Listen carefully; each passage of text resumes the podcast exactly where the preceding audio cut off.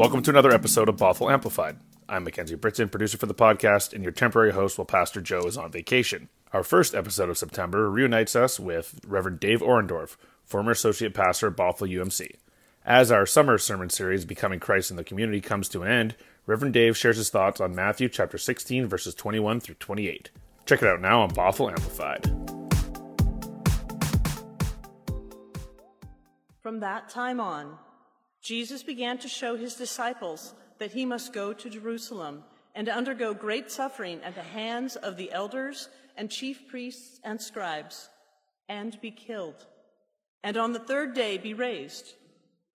Peter took him aside and began to rebuke him, saying, God forbid it, Lord. This must never happen to you. But Jesus turned and said to Peter, Get behind me, Satan. You are a hindrance to me for you are setting your mind not on divine things, but on human things. Then Jesus told his disciples, If any wish to come after me, let them deny themselves and take up their cross and follow me. For those who want to save their life will lose it, and those who lose their life for my sake will find it. For what will it profit them if they gain the whole world but forfeit their life? What will they give in return for their life? For the Son of Man is to come with his angels in the glory of his Father, and then he will repay everyone for what has been done. Truly, I tell you, there are some standing here who will not taste death before they see the Son of Man coming in his kingdom. Holy words for God's people.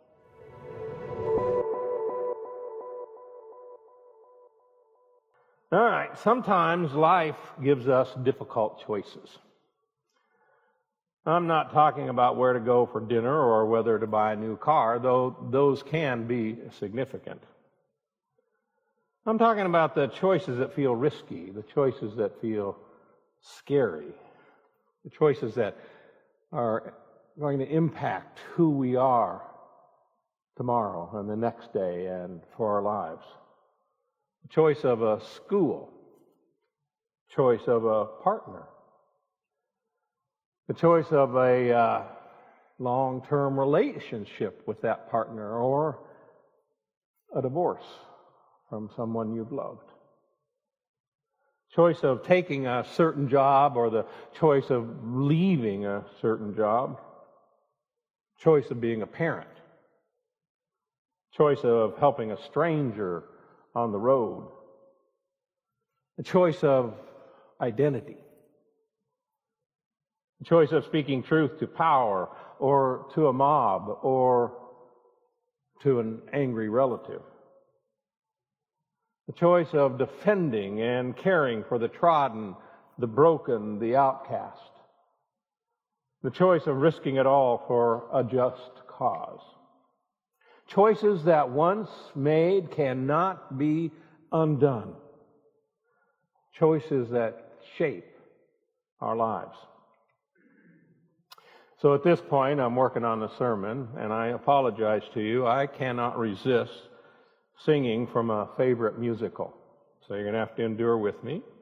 The Man of La Mancha. It is the Kelly Walsh High School class song, 1967. My class, my song. Now, if you can't resist with me, then I'm hoping you'll sing along with me because that would probably be better for all of us. so, to dream an impossible dream. You ready? Okay, who's going to sing with me? Come on, come on, all right. The words, I think we got, yeah, we got the words. Here we go. I hope it's the right key.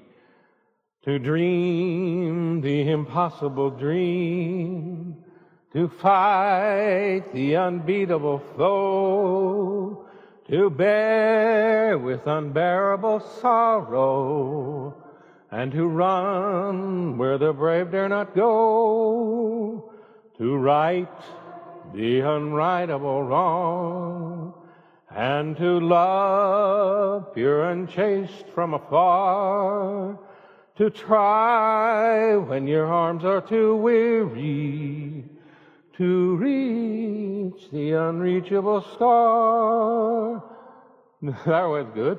This is my quest to follow that star, no matter how hopeless, no matter how far, to fight for the right without question or pause, to be willing to march, march into hell for a heavenly cause. And I'll know if I'll only be true to this glorious quest. At my heart will lie peaceful and calm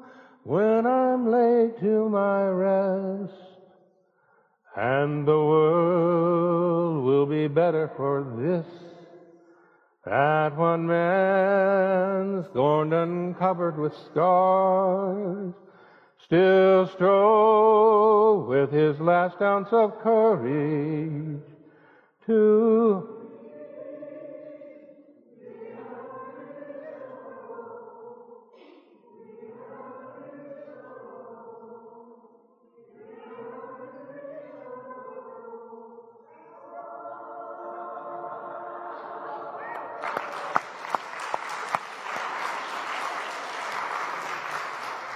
Now I quit singing because I can never get that last part right. and then there's this kind of musical interlude, and it finishes, and I'll always dream the impossible dream. Yes, and I'll reach the unreachable star. I was trying to get that last part right, so I went and listened to Josh Groban, and that made me feel depressed.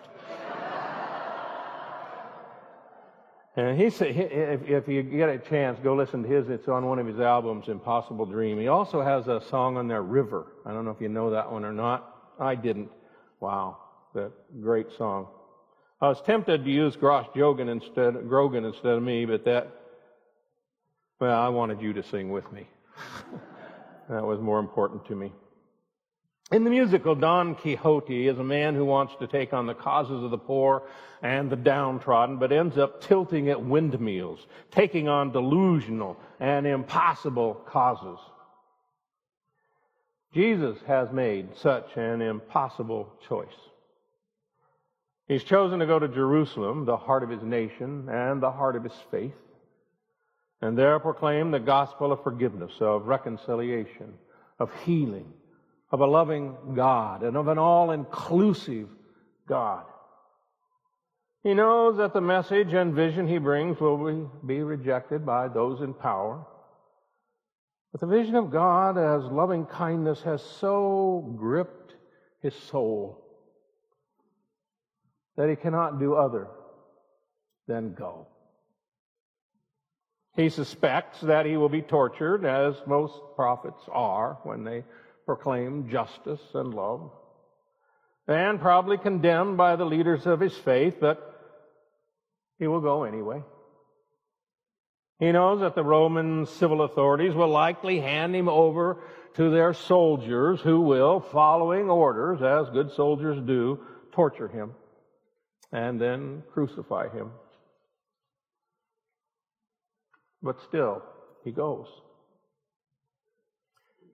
Peter does not approve of Jesus' choice to go to Jerusalem and rebukes him. The Greek says reprimands, censures, reproves. It's a very strong denial of Jesus and of his call to preach the God of love in Jerusalem. On the first reading, I was on the side of Peter.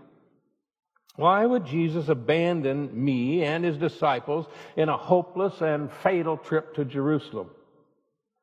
And I find Jesus' response to Peter to be harsh. Imagine it this way. I say to you, I have a message for the people. Those in power will hate my message because it challenges their power, their control. It challenges their wealth. I will likely be tortured and murdered, as have been the prophets before me. But I must go. And you say to me, I don't want you to suffer and die. Don't, don't go. And then you call on God to forbid my going. And I say to you, Satan, get out of my sight. Harsh, right? Why would Jesus call Peter Satan? Why would Jesus tell Peter, one of his best friends and one of his first disciples, go away, leave me? Well, let's back up a couple of millennia. In the day and place of our gospel writer, Satan represented everything that was opposed to God. Satan was responsible for human misery. Satan was responsible for sin. There are even sayings in the Gospels about the kingdom of Satan or the kingdom of Beelzebub that placed it in opposition to the kingdom of God. See what? Mark 3, Matthew 12, Luke 11. It was a clear, uncompromising way of thinking. You were either in, on God's side in the war between good and evil, between God and the Roman emperor, between fear and loving kindness, or you were on Satan's side. What Jesus hears from Peter is not concern for Jesus, but Peter's fear for himself for what he will lose when Jesus goes to Jerusalem. Peter doesn't hear Jesus' compelling vision of God's love that must, that demands to be preached. Peter hears that Jesus will suffer, that Jesus will die, leaving Peter without his master and his friend. Peter doesn't want to, any more than we would, lose Jesus from his life. Peter is thinking of Peter's loss and not the world's gain. Jesus is proclaiming a vision of self sacrificing love for the well being of all. Peter is responding in self serving fear. It might surprise you that the earliest Christians didn't call themselves Christian. Six times in the book of Acts, they are identified as the people of the way. One of our earliest Christian documents, written at the same time of the Gospels, sometime between 50 and 120, is the Didache. It didn't make the canon. Didache means 12, literally. The book is also called The Lord's Teaching Through the Twelve Apostles to the Nations, which is why they call it the Didache. It is the earliest catechism, the earliest instruction on what it means to be a person of the way. The Didache opens with this wisdom. There are two ways, one of life and one of death. That there is a great difference between the two ways. The way of life then is this First, you shall love God who made you. Second, love your neighbor as yourself. And do not do to another what you would not want done to you. That sound familiar? What is translated here as love is agape, of course, which is loving kindness for the well being of God, neighbor, and self. That's the way of life. When the Didache speaks of the second way, the way of death, it says this. And the way of death is this.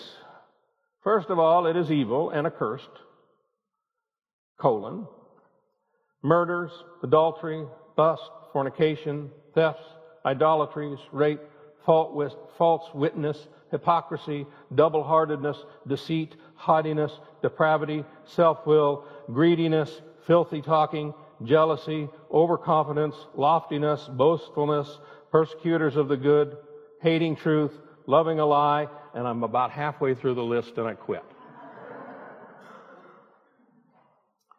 The people of the way of life, the way of Jesus, choose loving kindness for all.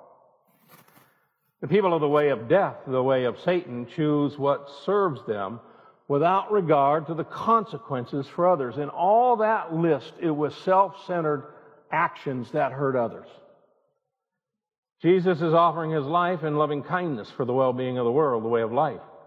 Peter is thinking of himself, which is the way of death, the way of Satan. So, what do we choose? Will we choose the way of life, or will we choose the way of death? Have we been captured by Jesus' vision of loving kindness for neighbor, God, self? Or are we afraid of what we might lose if we actually follow Jesus? If we actually acted as best we can in loving kindness? Is it my well being that matters? Or is it our well being we choose to serve? Do we choose the kingdom of God or the kingdom of Satan, the kingdom of me?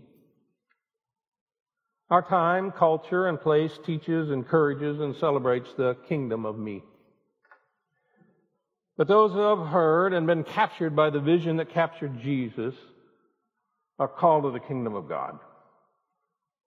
We are called to be people who follow the way of life, the way of Jesus, to be those who teach and encourage and celebrate the way of loving kindness. In a few moments, we will share in a common meal, the meal of communion with God, with Jesus, with each other, with the Holy Spirit. It is a meal of the friends of Jesus.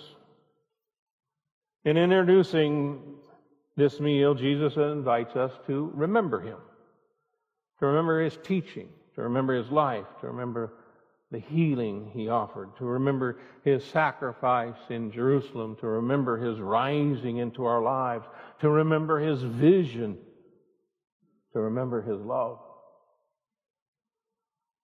We're also invited to remember that we can be afraid, just as Peter was. We're not a gathering of those perfect in loving kindness in the way of life. In our fear, we can be selfish. We can be hurtful, wrong headed, angry, spiteful, and you fill in the blank. To come to this table is a confession that indeed we are imperfect people. We're broken.